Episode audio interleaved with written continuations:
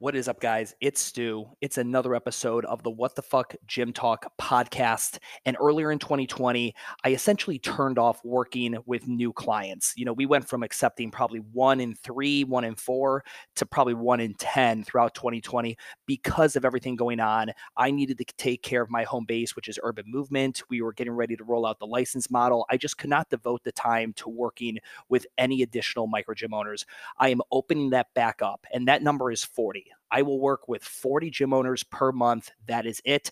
I currently probably have anywhere from fifteen to eighteen spots available right now. If you are interested in working with me without any contract, without any bullshit, literally you book it month to month to month for either thirty minutes or a sixty minute call, you pick, and have full access to Micro Gym University and have a bat phone where you can literally access me via text, audio, video, phone call, whatever it is, when shit is popping off in your business, then please shoot me a D M right this fucking second on Instagram at W T F Gym Talk and tell me you're interested in working together. I'd love to talk with you more about it.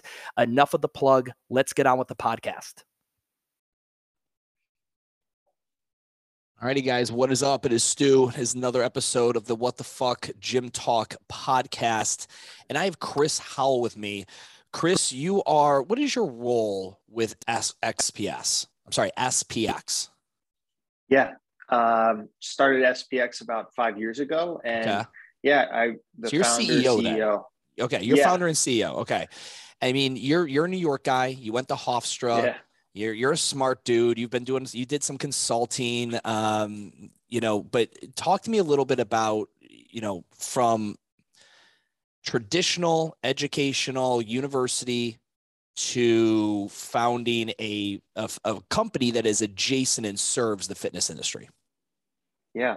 Um, I, uh, so yeah, I went to Hofstra, um, and I, I played lacrosse there, and that was like my main goal in life, like was to play a collegiate sport. Like that was, that was just, I was obsessed with that. Uh, I played ice hockey growing up and then kind of transitioned to lacrosse.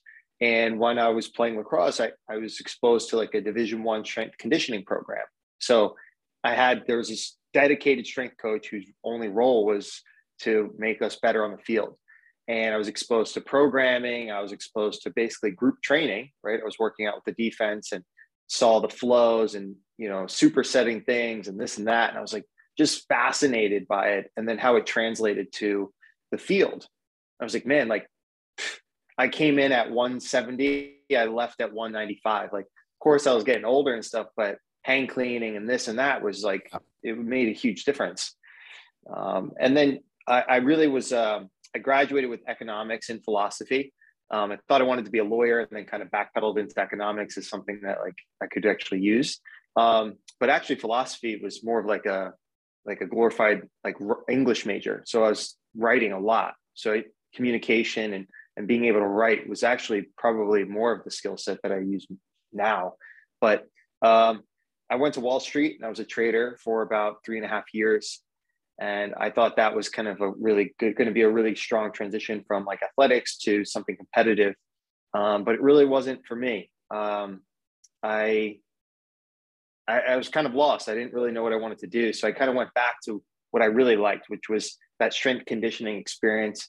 Um, and at the time, fitness, group fitness in Manhattan was like really popular. Soul Cycle, Barry's Bootcamp, Rumble boxing. This was uh, two thousand seventeen. Okay. Yeah. So I graduated in fourteen, and then I uh, I, I left uh, Wall Street on seventeen, and then I just became a personal trainer. So I was like certified on the desk. So like on the trading desk, I had like got my I got uh, N S C A C P T. I got my C S C S. I was like, just like spending all this money on certs, T R X certified, some local gym. I did that. And I was like this fitness trader. Uh, and I was just sending out these emails every morning. And I, I had this like group called five A M training. So it was like the traders and bankers. And I'd send out these workouts every day. Um, and I was like compressing GIFs because everyone was like, how do you, what's this exercise?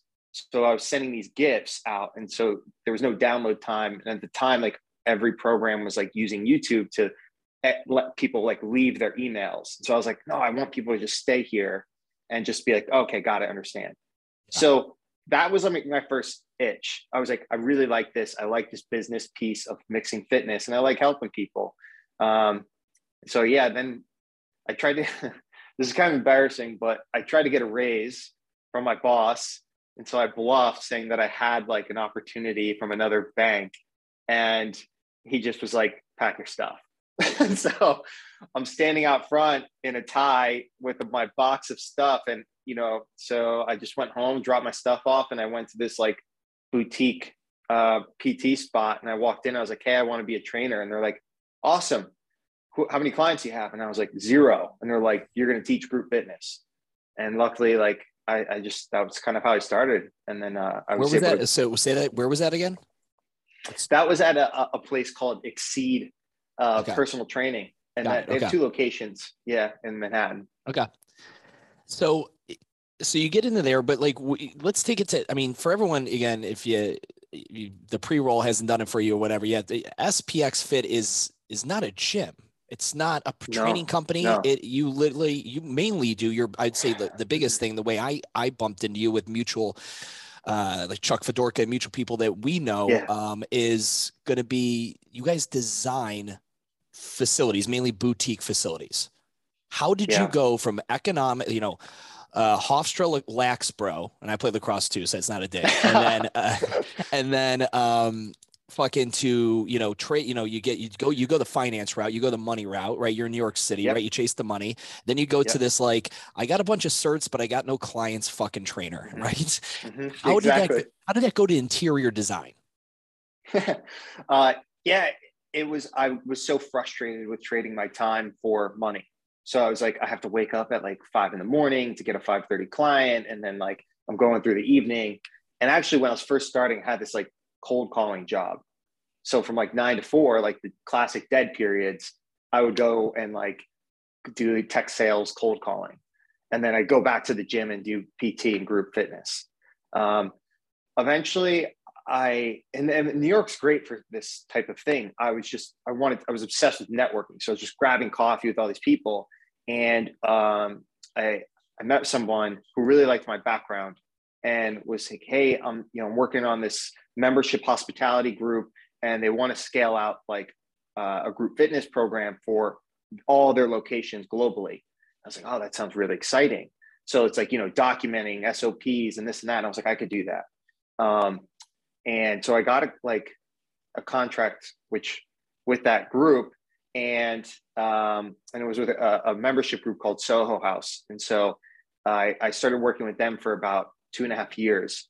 And it started with this group fitness thing, but then it ended up, they were opening locations and they kept just like punting things to me.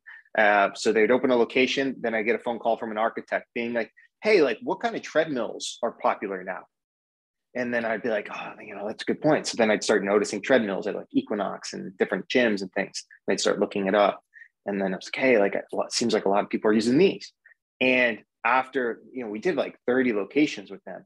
So by like, you know, after the first five, I was like, man, I know product like pretty, like pretty well.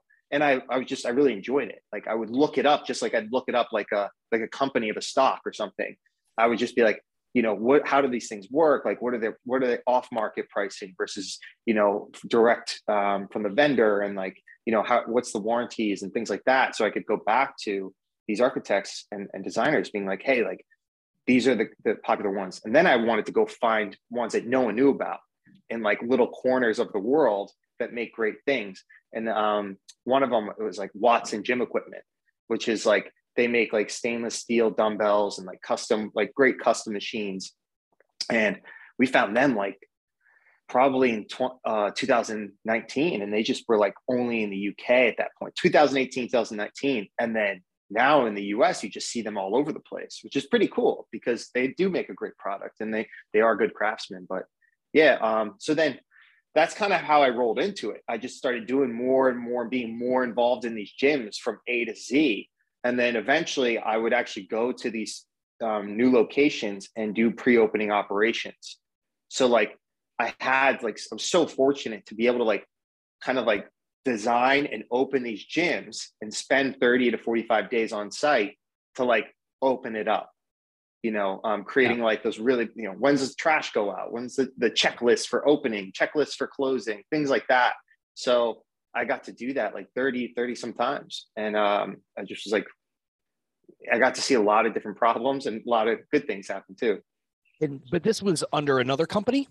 This was, yeah, that was, yeah, this was that was under, yeah. And and so they actually contracted me. They they came to me and they're like, hey, like, you know, was that Arena? Really like, no, that that's actually just a, that's another kind of venture that that was later. But uh, I started S P X uh, within that that um, with Soho House. So they didn't employ me; they contracted me. So you had to, so you I, had to come up with an L L C because you're a ten ninety-nine, right? So you come up exactly. with your L L C. Yeah, you come up with your L L C or ten ninety-nine, you're like, all right, I'm, I'm just a contractor.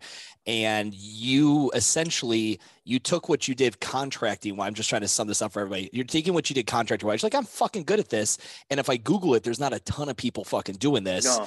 No. And you're in the mecca of boutique. Like I tell every micro gym owner, you need inspiration for your gym, whether it's design, brand, execution, operational capacity, whatever. Fuck, go to New York. Maybe not right yeah. this side, maybe not now in the past yeah. two years, but like typically go to New York. I would do a twenty-four hour day trip and I'd go bing, bing, bing, bing, but fucking yeah. hit everything that I've never seen. And because it's all there. Um, L A's slightly similar to U K's even better. Like nobody does yeah. interior design like the U K. Like you got John Reed That's Fitness true. And some locations yep. in the U S that are getting fucking dope. But like beyond that, um, I tell you, go and go and see this. So you're there, you are in New York. S P X Fitness is kind of born out of like the need to ten ninety-nine and, you know, get, get paid as a contractor. How did you go from getting like, cause you have these clients, I'm assuming there's some kind of non-compete or something. Like, how did you then go to be like, it's like, were you able to then just start going and procuring clients however you want, using what you did with Soho House as your yeah. proof of concept? Yeah, it, it was one of those things. And I wanted to make it seem like I liked being a part of that group. And like, I, I had a, an amazing time with them. Like um, we got to work on like a lot of cool projects, but I also realized that they were this huge billion dollar company and I wanted to, and so I was like, yeah, you know, I have a firm. That was the conversation. I was like, yeah, yeah. Oh, there's a bunch of us. But yep. it was just me. So I called my, like my best friend, Frank, and I was like, hey, like, you know, he was pushing protein at the time, like selling protein, like to, to different companies and stuff. And I was like, do you like what you're doing? He's like, no. I was like, I need help. Like, come on over. And I was like, yeah, here's my other business partner, Frank. So then we like created this, like this company. And then we just were able to like, I was like, I know we can do this. Let's just execute. Like, yeah. I know that we can, us two can be like a company of six. Like, let's just go all in. And so that's what we ended up doing. And we just consumed all this information, learning from the architects, learning from interior designers, learning from the G Cs, and then taking kind of this experience of like doing the pre-opening operations and like documenting. So we'd be, I'd be in Mumbai and he would be like in uh, downtown Los Angeles. And I'd be like, yo, I just thought of this thing. What if there's a Google form checklist and we just put the photos in there so that even if someone didn't speak English, they'd be like, oh, turn off the lights. That's yeah, what yeah. it looks like. And so we just started doing that. And I was like, man. And then he'd call me and he'd be like, I just tried this thing in Amsterdam. I'm like, we got to do that. I'm like, you're right. That's genius. Let's do it. Um, so then we just kept going back and forth like that. Um, and then how we got more clients was that the, the company that we were working with was just an attractor. So once we threw something like, you know, we were working with this company, uh, Soho House, um, and they didn't, they, you know, they wanted to vet products. So Um, you know, like Thera, like Theragun, for example, at the time, they wanted to be a part of Soho House. So I met them and then, you know, we just formed a great relationship. And then they were like, hey, we're looking to get some more trainers in New York City. And because of my time, personal training, I knew a lot of trainers in New York City at, at different places. So I'd be like, hey, Stuart, like, you know, have you heard of this thing, Theragun? Like to ship you one, like, um, you know, we just post this and that. We're doing an event, come to the event, you come to the event, we'll get you sorted out. And you'd be like, yeah, that's cool. I love, you know, that's a six hundred dollar product. I'm, I'm in. Um, and so we were able to kind of just meet all these people through this, this one uh, project. And then we just built up a lot of experience and, and a network through that. That just even today, just like is a hub for us. So, okay. You, Soho House, you know, and uh, is the Soho Strength Lab, is that also, is that affiliated with them? Uh, no, no. Okay. So just uh, same area in New York. Um, that's a, yeah, a, it's an independent it's just a, gym. Yeah. It's so for everyone, uh, Soho is like a borough of New York. It's an area, it, you know, it's a, mm-hmm. a neighborhood district. Okay. Um, I know you've done work with them as well. Uh, the Strength Lab. Um, but so, okay. You get the Soho House contract. They're, a, they're an yeah. attractor. Word spreads. You guys go, I'm curious. because I, okay, so I, uh, when I bought my building here in Charlotte and I was upfitting it for my gym, you know, you're, you yeah. are, you're working with, there's three main guys you're working with. You're working with an architect, you're working with uh, M E P engineers, and then you're going to be working yeah. with your G C, right? Those are like the big three. Okay. Mm-hmm. How did where does your role? Cause like, you know, when I'm doing that, I'm opening up a facility. I, in my head, again, I'm doing this as a small time entrepreneur, you know, small business owner. There's no bandwidth for right. Like what you, you know what I had, I had Pinterest boards, right? That was my yeah. version of you was right. It was fucking Pinterest boards. Exactly. Uh, and, you know, and traveling and seeing other things and taking notes and what, you know, what wood colors and tones go good with this metal and this color and blah, blah, blah. Okay. So how do you guys think about, cause it's, it's a niche thing.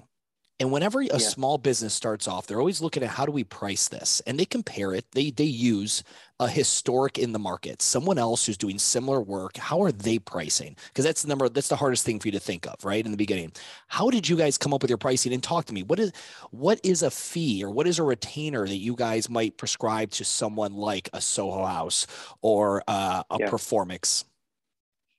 Yeah, um, no, it's a it's a great question because it is so like opaque. Um, typically it'd be like, hey, we want to work with you. Then the next question is, how does it work? How does this, how, do, how, how, do, how, do, how does this work? So there are a couple, there are a couple companies that are, are like us that, that do, do what we do. Um, and I found that there's kind of two structures of how the businesses can work. One is you have a relationship and you're kind of a distributor for the, for one or two or three companies. So if you look at a lot of the work, you can kind of tell like where, um, you know, if it's all like Matrix equipment, right? Then they probably have a relationship with Matrix. They're probably making some money as a wholesaler to do that. I didn't want to go that route. I wanted to go the route where it's like, we just want to build like the coolest gyms. Like we just want, and if like, you're like, hey, like we don't like the Watson dumbbells. Okay, we have all these other options. So our structure is, you know, we'll look at the square footage of the space. We'll look at kind of like what you want to do. And, and, and then we'll, we'll price it accordingly based on like, honestly, the historicals of like what we've done in the past um, and knowing how much time and involvement. Now, just like an architect or, or just like, um, you know, an interior designer, you might quote something and then you're like, man, this client is tough.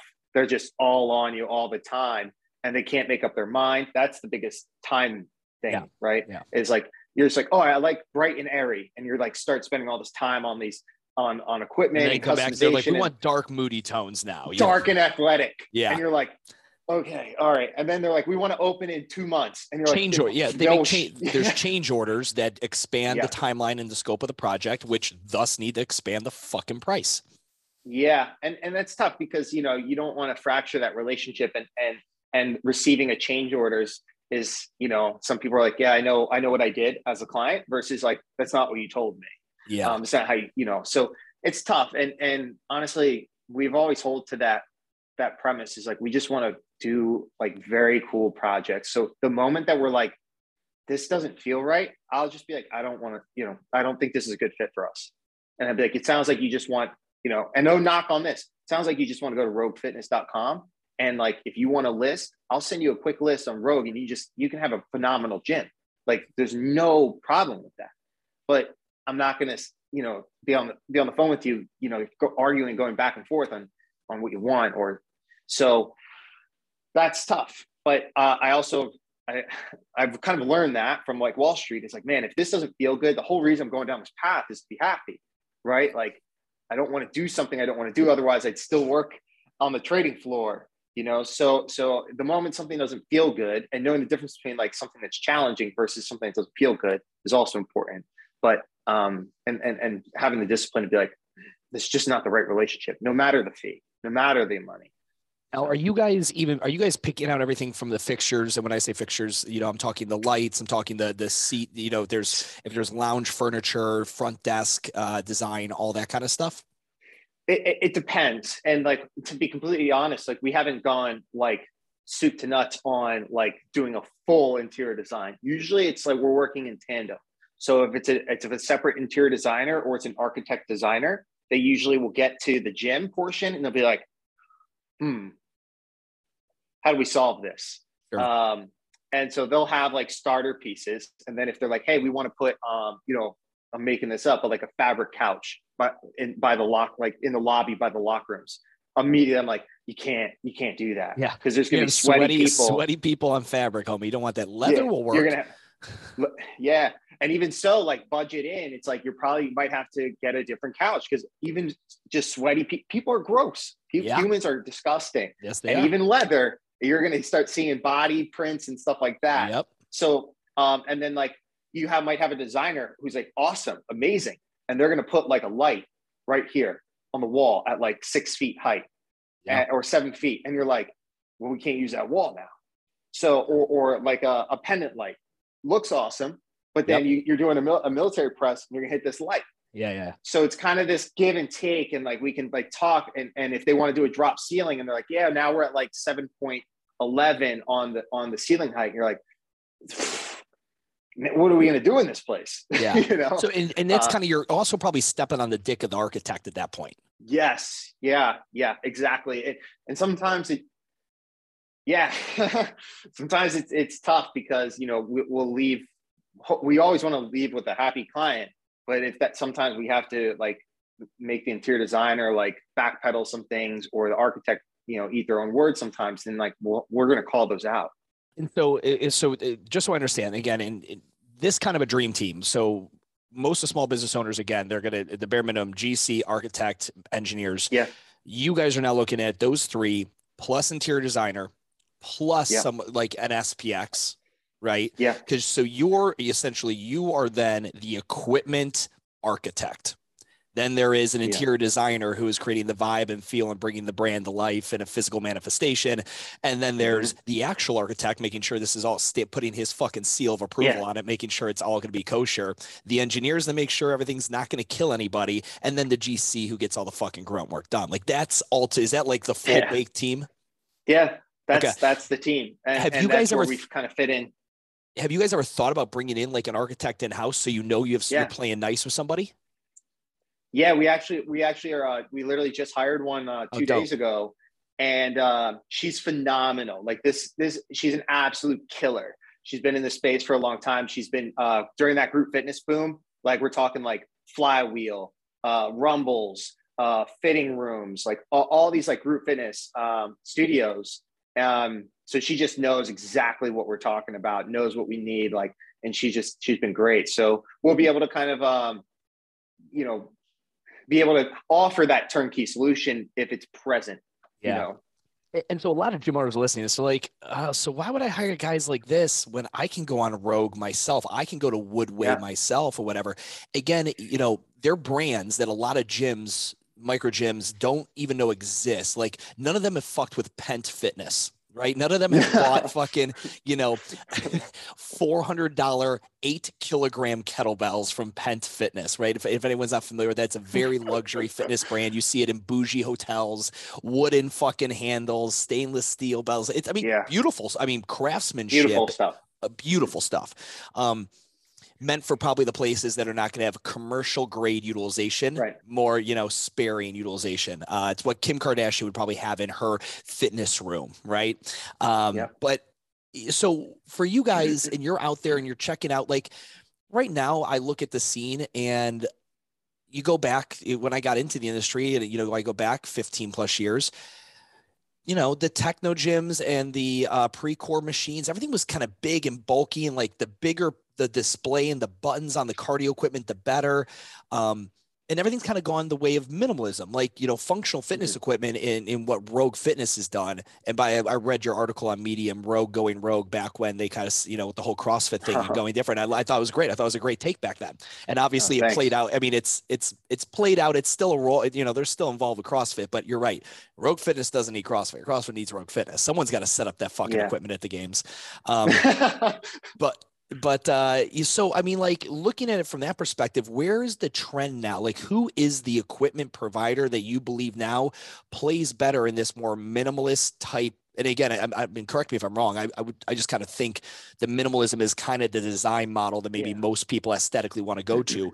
Who are the big players right now? Like, uh, and companies that you guys are using?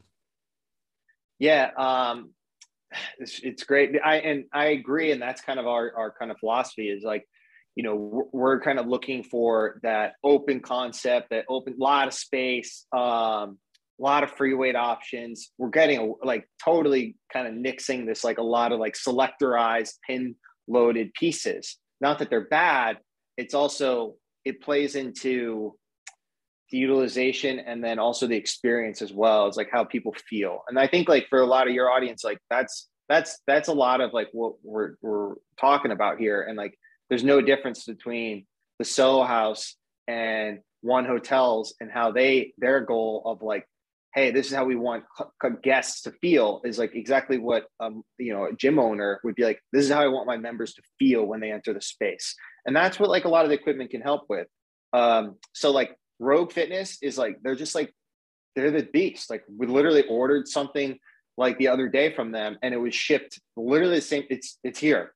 It's like, at, it's at our warehouse. It's like, it's, it's crazy how these guys have improved through the pandemic. Um, and then it's forcing like a lot of the competitors like Titan, um, Titan and, and, and Fringe and like all these other like smaller, like, you know, they're not bad at all. Like they're making good stuff. It's just kind of like, this is what you see, this is what you're going to get. And then, um, and then you have like much more expensive ones like Sornex. I love, love Sornex stuff. Like that to me personally, like how I like to work out, like I would just have them come in and do like, you know, been to their South Carolina, it was at their South Carolina plant. Yeah. Yeah. H Q. Yeah. It's, it's amazing. It's yeah. amazing. It's cool. And they're, the guys there are just so helpful. And so, so uh, if you ask them a question, like, hey, this would be cool too. And you're like, that is cool. yeah. Yeah. Um, so they have a lot of experience too, but yeah, like there's nothing wrong with like Rogue and, and things like that. It's like, but if there's a, a client that wants something different, unique and more, that's where we're going to try to push the envelope is, literally to the point, it's like, nobody's doing this. Like literally no one is doing what we're talking about right now. And that's where the trickle down effect can occur. So like right now, a big push for us is like residential developments. And like, why do people have to settle in and be like, oh, it's, you know, it's an apartment gym. That sure. phrase just yeah. drives me nuts. It's like, why does it have to be that? Why can't like, so let's right now, our whole thing is like, we're going like head to head with some of these people being like, we're not getting all these machines. That's just not what's going to happen. We're putting a one squat rack in here because like you just told me you want a younger demographic coming in and renting from your place. They, they're going to come in here and be like, this is not what I'm used to. The, so, and, and I want to see if you've run into this. So I'm in the yeah. I do, I'm in the commercial real estate scene as well, and so most of the problems with the multifamily residential apartment complexes, they want like I I see a lot of them. I think they truly want to build out luxurious fitness centers to then be able to sell to the tenant. You don't need to go get a two hundred dollars a month boutique gym membership. The only problem yeah. is the entire first floor of that fucking building is going to be retail that they're going to lease out. And guess what? In Orange, they're they're not going to sign. They're not going to give that apartment complex a non-compete or a, a no issue on a fitness use on the first floor, right? And it yeah. just becomes, so that becomes tough. It's like, are we really going to go put a million dollars into our fitness facility when fucking an Eat the Frog or a Barry's is going to be directly underneath of us? Like we're, we're going to yeah. lose that battle all day. Yeah. And that was something that like, you know, that was really particular with Soho House is that they, they're, um, if for people that aren't, don't know, it's kind of like a country club, but for in the cities. So it's like you're, you become a member and like you have like food, events, you know, the pools and stuff like that. So they're saying it's like that if me and Stuart were going to go and, and do a workout on the west side of Manhattan, and our plan was to end up at Soho House, there's too much time to be intercepted. So like, hey, we're going to go to Barry's Bootcamp on the west side and then we'll have brunch at Soho House. And Stuart's like, well, I know this place down the street. We don't have to go all the way back there. And I go, you're right. And then we never make it there. Yeah. So that was their goal. And like, it's similar to it's like, hey, why, you know, why are uh, you going to pay two hundred dollars a month Equinox? And again, I'm, I'm just kind of talking about like New York prices right now, sure, but like, sure. you know, you're already paying two thousand dollars a month for your studio apartment, and then you're going to pay two hundred dollars for your Equinox. And then the building's like, hey, if you pay seventy-five dollars a month, you can work out at our gym. But then yeah. classic stereotype is the gym's just not like Equinox. It's not yeah. like what I'm used to. So, um, and then you have younger people moving to these cities and, and, you know, they have a concept of what they want, but the developers and, and buildings just aren't, they're just plugging away at the same thing for the past ten, fifteen years.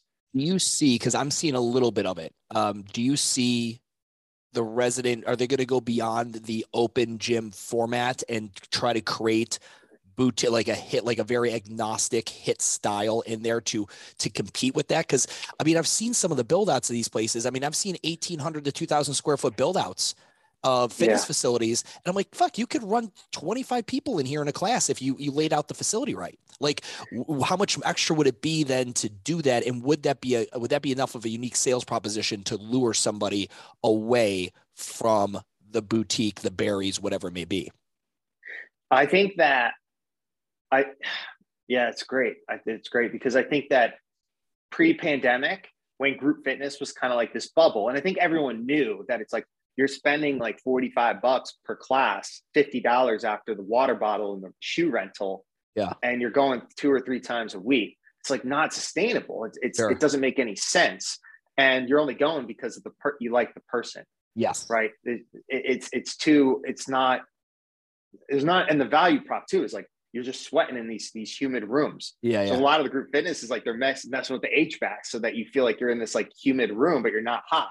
Yeah. Uh, So, but now I would say that at least what we're saying is like, don't try to compete with those. Like you guys aren't going to get the quality based on your budget that you're telling me of like instructor to come in where people are going to go nuts. And like, they're going to come down from all their rooms to come into the studio and be like, oh, they're here. Like you're going to get the, the guy, the, me, you're going to get me who left Wall Street, who's looking to try to like figure it out. Yeah. And I'll take, I'll take a fifty dollars cut to, to teach a group fitness class. Yep. But that's not what people, it's not what they're looking for. So focus on what you can do from a, a low touch standpoint, which is, you know, CapEx spend on the budget.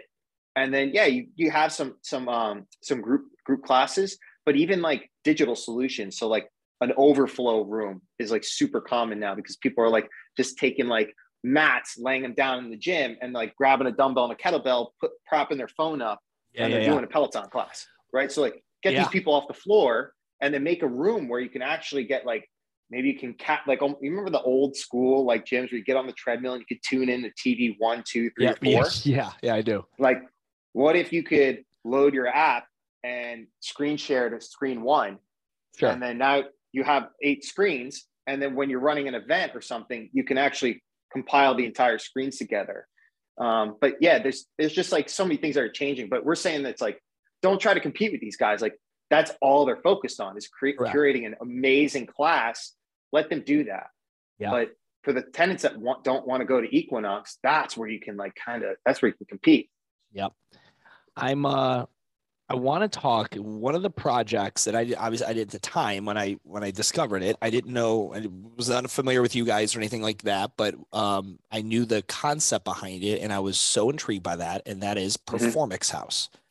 Now, yeah. Performix House, for anyone not familiar, was a uh, a high-end boutique, nine hundred dollars or so a month. And the idea was it was meant to be the Instagram influencer's gym, right? Like when you were mentioning like somebody propping up their phone on a kettlebell to watch something, I even more when in my travels, when I go around, I'm seeing someone prop their phone up, you know, it's got the magnetic back and they're slapping on the squat rack and yeah. they're making their TikTok or they're doing whatever influencer shit that they do in fitness. And that's probably the genre. Like you don't see a ton of people, influencers making pad thai. You don't see a bunch of influencers driving Uber. You don't see a bunch of influencers even doing music, which is it's kind of silly, but like fitness probably has the largest portion of the pie of an online social media influencer.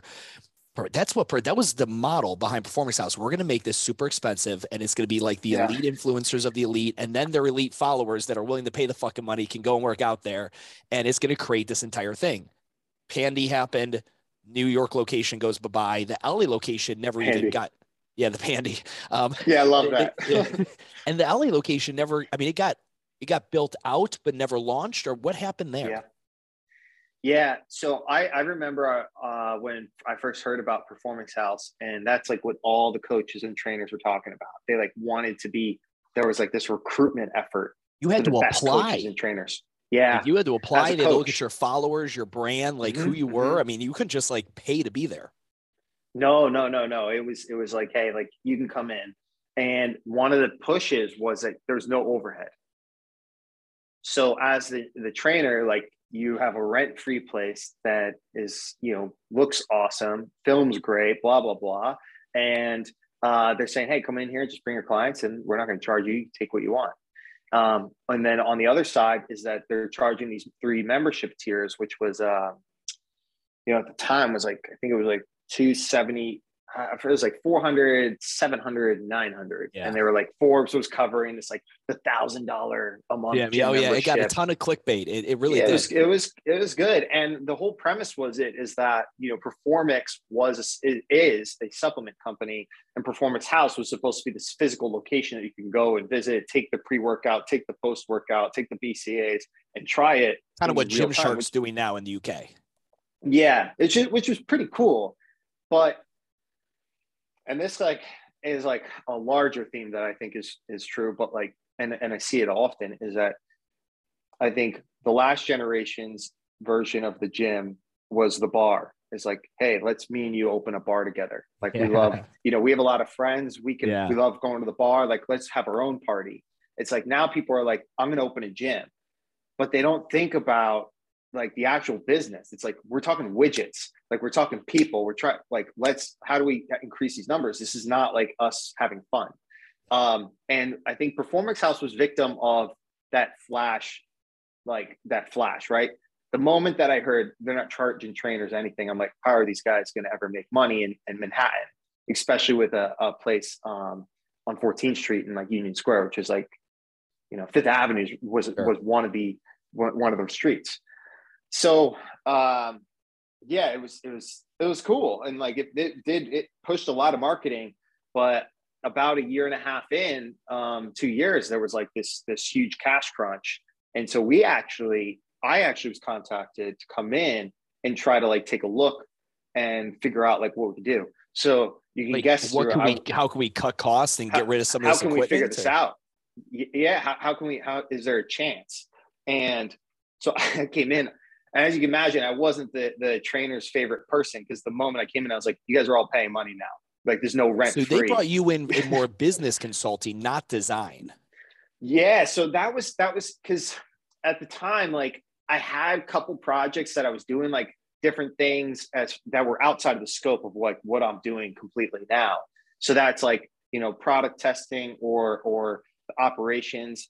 And I think that's why a lot of the content you put out, I really, I really relate with, because it's just like no B S. Like you're not running a charity, and like, this isn't for fun. Like this is business. If you wanted to go to a gym, like there's so many other people that have gyms, you just go and leave and don't think about it. So that's what I was trying to paint a picture. It was like, this isn't a charity. Like if you don't want to be here, go get a job at another gym. And I think fitness does have this problem, is like the moment, like if I reached out and I sent you a pack of clothes, that doesn't mean that you're famous, like, you know, and, and I think it's intoxicating uh, as well. And, you know, there was a little bit of a, a culture environment as well, which, I mean, I think a lot of people probably listening to this are like, it takes work to, to create a, a good culture. And it also doesn't take long to, to poison the well. Yeah. So like, you know, that was a lot of the things that we, that I was doing was, you know, cutting costs, looking to revamp the business model. But again, they were looking to expand to L A. So they were looking at like me as this, like a little bit of like a Swiss Army knife. It's like, oh, he'll do the gym in L A, but here's our immediate problem. And so I was like, I'm like, hey, I could use some pipeline. So like, yeah, let's do it. Sure, sure. And so, oh, so did you, I mean, too little too late though at that point, especially with COVID. Yeah. Pretty, so, uh, well, what change, like what were you was, able to, were you, what changes were you able to get going uh, quickly? Because oh. that's, that's my favorite part about this job, is that you come in and there's generally like, they're not hiring us unless they expect to make changes. Sometimes the changes are aggressive to the point where like, whoa, whoa, whoa. I thought we were yeah. just like, I thought we were just kind of doing this, and you want me to, you're thinking I need to do this. And you're like, yeah, yeah motherfucker. Cause you, yes, you have to do this. And there's resistance there sometimes. And when a company like Performix, it's not that you're not dealing with one small business owner, mom and pop, you're dealing with a lot of money into a project yes. from multiple, multiple people with big fucking egos and who are already successful. And for like, I got, yeah. that's, that's a tough thing to go in and start oh, fucking. So- I think you would have crushed it. I think looking back, I, I definitely should have, I should have been a more aggressive and more like, uh, you know, just like I was, if I was trading something, like, I'd just be like, yo, this is, this is what we're doing. Yeah. Um, but, but, uh, I think, in, in, I think you would have really enjoyed that, because there was a lot of money. There was a board of directors. Yep. There were these, these, uh, uh, P E firms that were involved in, in propping up the entire business. So like anything like cap, CapEx or operating expenses, which is looked at, P and Ls. But like, just to give you a sense, like, like basic, basic, basic level things weren't present. Yeah. It was just, like, you know, it, it, I don't know. No, I, I get it. And for anyone else, like, you know, they're like, wow, with all that money behind it. And obviously these people are pretty successful to make that money. You got to understand. And you see this even at like the Orange Theory level, smart money, doctors, fucking serve, like whatever, like people that make a lot of money get into and invest in fitness because it is at the time a very attractive cash flowing asset. Yeah, it is. It's very attractive. Um, but when they get into it, you know, a lot of these guys just like, I throw money and things happen. Like the, you really get into the nitty gritty and you get a soldier, someone who's in the fucking trenches, like you or me in there. And we're talking, and we're like, bro, you don't even have the, like, the foundation here. You don't even have a way for people to check, like for us to follow up with who's coming in or this, just the basic yeah. systems that a fucking, you know, a Gold's Gym would laugh at.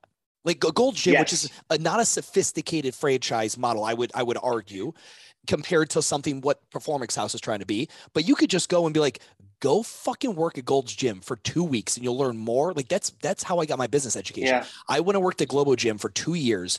I didn't know dick. I was this CrossFit gym guy. I'm like, I don't know shit. I need to go learn shit. Went to go work for Globo Gym for two years, learned fucking everything. And then yep. came back and was able to, to crush my competition. And these guys that throw money on these big, sexy fucking projects, it's almost as if they just thought the money alone and the sex appeal was going to do it. You, you know what it is? It's like uh, what people are talking about McGregor, Conor McGregor, the U F C fighter, is like, because he's a, you know, making billions of dollars, he's lost his edge. And it's kind of a similar thing. It's like, yo, if you're worth all this millions of dollars, you're like, oh, let me get into fitness because like I can tell my kids I'm in fitness, or I can tell my yeah. girlfriend or whatever. It's like, yeah, you know, blah, blah, here we throw some money. But you lose that edge from your first investment where you're like, if I lose this money, it's over for me. And you're, you're going in there every day. You're like, where's the end of the month spend? Where's the P and L? Yep. And so there's no slacking, yeah. but now, you know, you're like, oh, P and L financial model. Like maybe we can just, you know, make a bunch of money and then uh, get to the point where we don't have to think about that. Sure. Yeah, no. And it, you're, I think you're right. I think it is, a, I think it's a status play. I think you're right. It is sexy to say I own a gym or I do this or whatever it may be. Kind of like back in the day in the nineties, I knew a lot of guys like they do nightclubs. That was the cool thing to fucking yes. own, you know, especially in New York, right? Like owning a nightclub, yeah. you were like, you know, you're the man. Um, so Uh, so the, the New York one, obviously it, it just straight died. You, you know, again, there was no turning that ship around once the pandemic hit, correct? And there's no resurrection of that. No, uh, no, there's uh yeah, we actually were able to like cut costs and like make a lot of good changes. We actually, um, two months. So I forget, it was like March twentieth was like, I would say it was like right when like things were closing in New York and things like that. Um, February, uh, we broke even. So that was the first month that we were able to like go from like a hundred thousand dollars a loss on a monthly yeah. basis. And, and, and, you know, it, rent in New York is just, is sucking. So like, if you're looking at your, your operating expenses and you look at your rent, you're like, that's not changing. There's yeah. nothing we really can do here. That's fixed. Um, so yeah. So if your rent is forty thousand dollars, like your OpEx better be like tight. Yeah, I generally tell people you want your rent to be about twenty-five percent of your monthly revenue. If you get into thirty-five and forty percent of your re- monthly revenue is rent alone, not even the rest of your OpEx, like not even the rest of your payroll and your fucking insurance and all the other bullshit, you are in an uphill battle, homie. You are in a real uphill battle. Um, so what, what happened to that space? Because it's yeah, not so equipment, because it's such nice equipment and shit. It's not like you could just quickly flip it once pan. I mean, maybe when the pandemic hit, because everything was selling for three hundred to four hundred percent more. But that level of equipment, I mean, I that that wasn't easy. You couldn't could it get offloaded or what? No, so so we ended up we we had we broke even and, and and that was a huge win. And then the pandemic hit, and there was just was it was more of like we weren't even there wasn't even a point where we were like, man, it's over. It was like month to month. It was like, well, you know, what's the current status, right? Like maybe they're, you know, maybe they'll open it up, or like, maybe it was like, it, what everyone was doing was like, how can we pivot? Yeah. But at that point I was like, man, this is, this is tough. Like we can't even, couldn't even win as a, as in normal times. Now it's like, how, how do we change this? So then we were thinking of like merging with a P T firm um, because there was like uh, that would kind of uh, at the time, it was like, they were the only ones that were able to practice pretty much. Um, so the space today is owned by a friend, actually a friend's uh, physical therapy firm.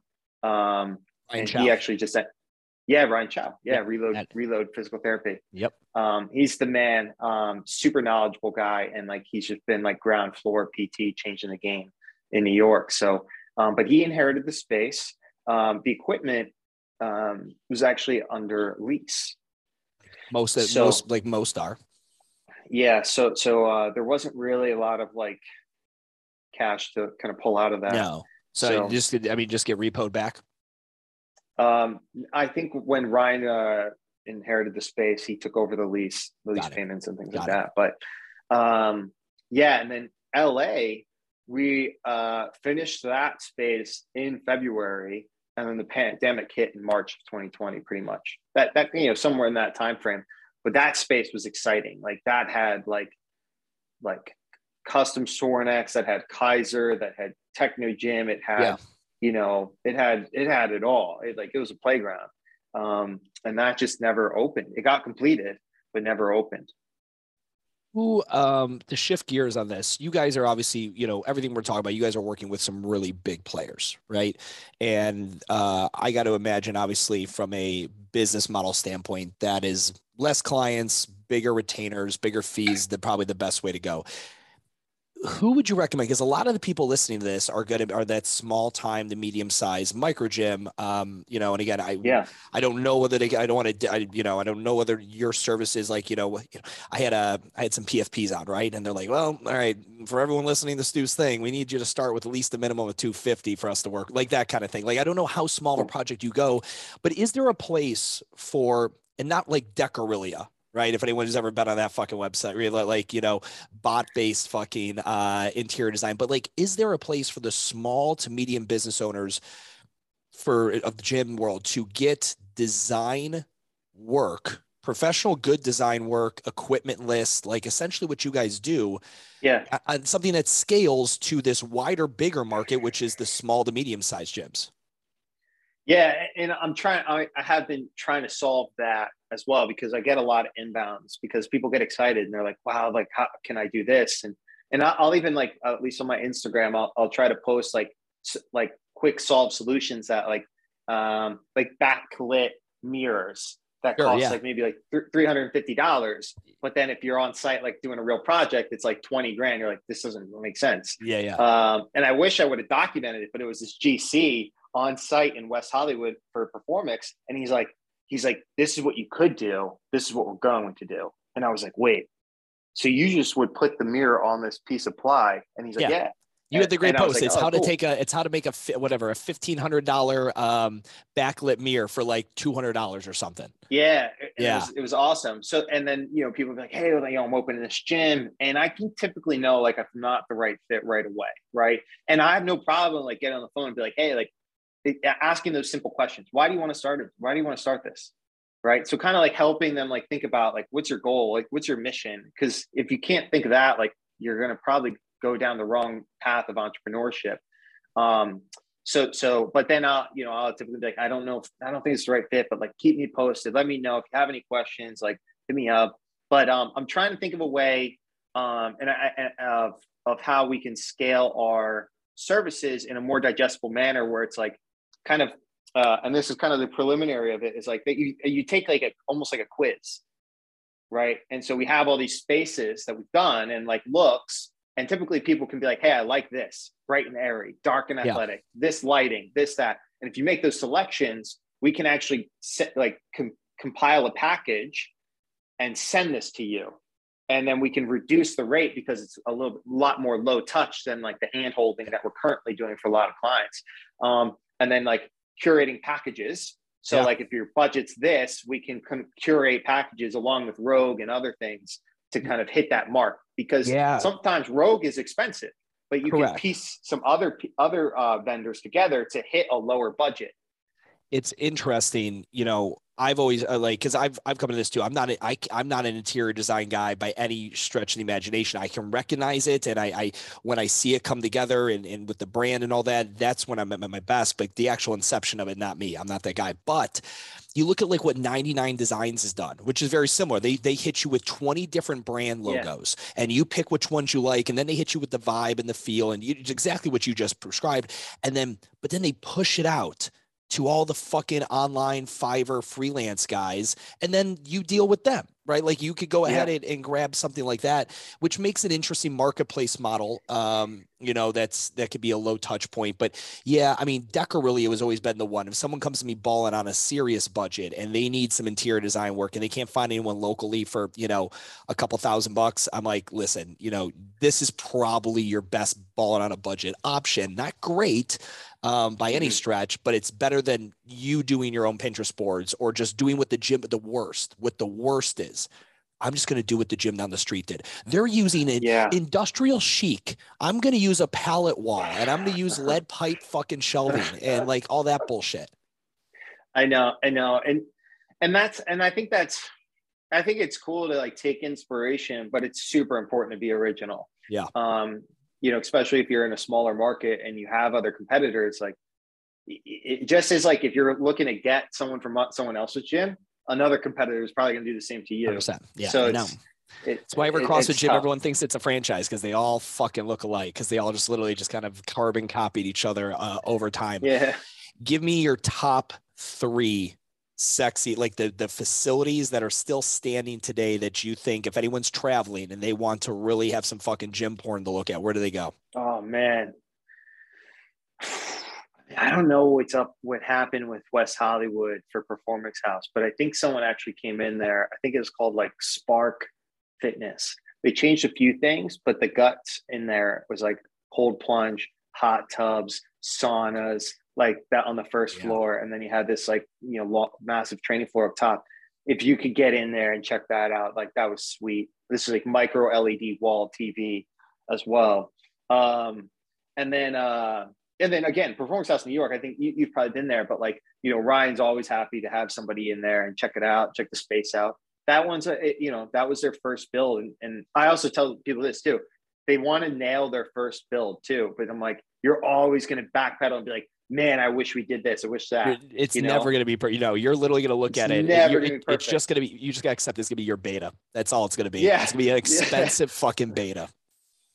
Exactly. Uh, downtown Los Angeles. I don't know. These guys won't be as uh, welcoming, but if you can get in there, Soho House in downtown Los Angeles is pretty awesome. Um, and then overseas, like Amsterdam is sick. Like that one came out really cool. And the really cool part of that is the design for Soho House will like pull the piece of the culture and inject it into the, the design of the gym. So like, you know, out downtown L A is, is much more industrial looking and warehousey looking because that's kind of the surrounding area.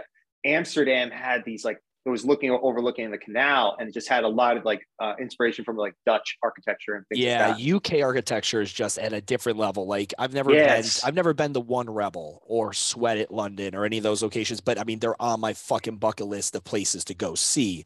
Um, but yeah, just anything over in the U K, uh, South, even Third South Space. America. Third Space uh, has some really Third really Space, cool yeah, spots. That's, yep, one hundred percent. Yeah, that's a great one. Yeah. Um, they've got some real sexy stuff. Um, But locally, I mean, again, and it came from, you know, German uh, design that's come over here. John Reed Fitness is the one. I, I, I haven't yeah. seen their Dallas location or their California location. Have you ever been to either of those? No, I haven't. But I, I've, you know, they're all over the place yeah. on, on Pinterest and, and yeah. uh, you know, Google gym design. A collective in Austin is pretty is pretty awesome, too. Okay. Jeremy Hill's operation.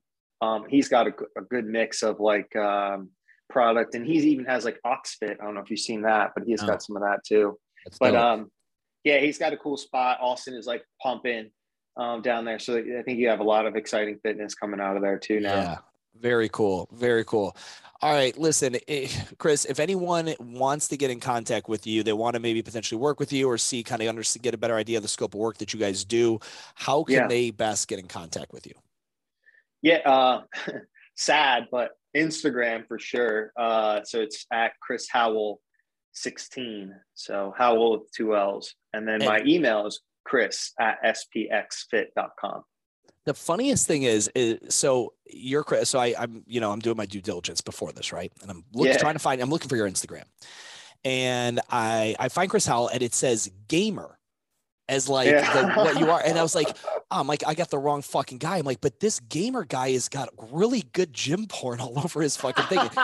And then I saw the S P X fit thing, and I was like, yeah. oh, like, is that like, an, is that legit, or is that something that was old that you just haven't changed, or what? No, I just thought it was funny. Like when I made a business profile on Instagram, I saw like entrepreneur and it's yeah, all this, yeah. and everyone like, had that. And I was like, fuck it, I'm gonna do um, gamer. I love it. I was it. like, I'm gonna just do gamer. It's like being in it, man. I like just being in yeah. the board time. That's so dope. Gamer. If you need That's, something done, like we'll get it done. Yeah, no, I like it. I like it. But guys, seriously, yo, there, there's a post not too far back. He was talking about with that backlit mirror thing where he shows you how to take this fifteen hundred, two thousand dollar fucking, you know, expense that a G C is going to give you and do it for like two fifty at Home Depot. And it's a, you know, yeah. really fucking dope. Um, God, that's such a huge opportunity. I mean, it would take a lot of resources, but for you guys to build up a fucking YouTube channel, one hundred percent geared towards yo. hacking the most expensive fucking design for D I Y price. That's, I mean, you're, you're I was telling, mentioned Frank, he's like, that's all he talks about. You yeah. got to get YouTube. We got to get YouTube.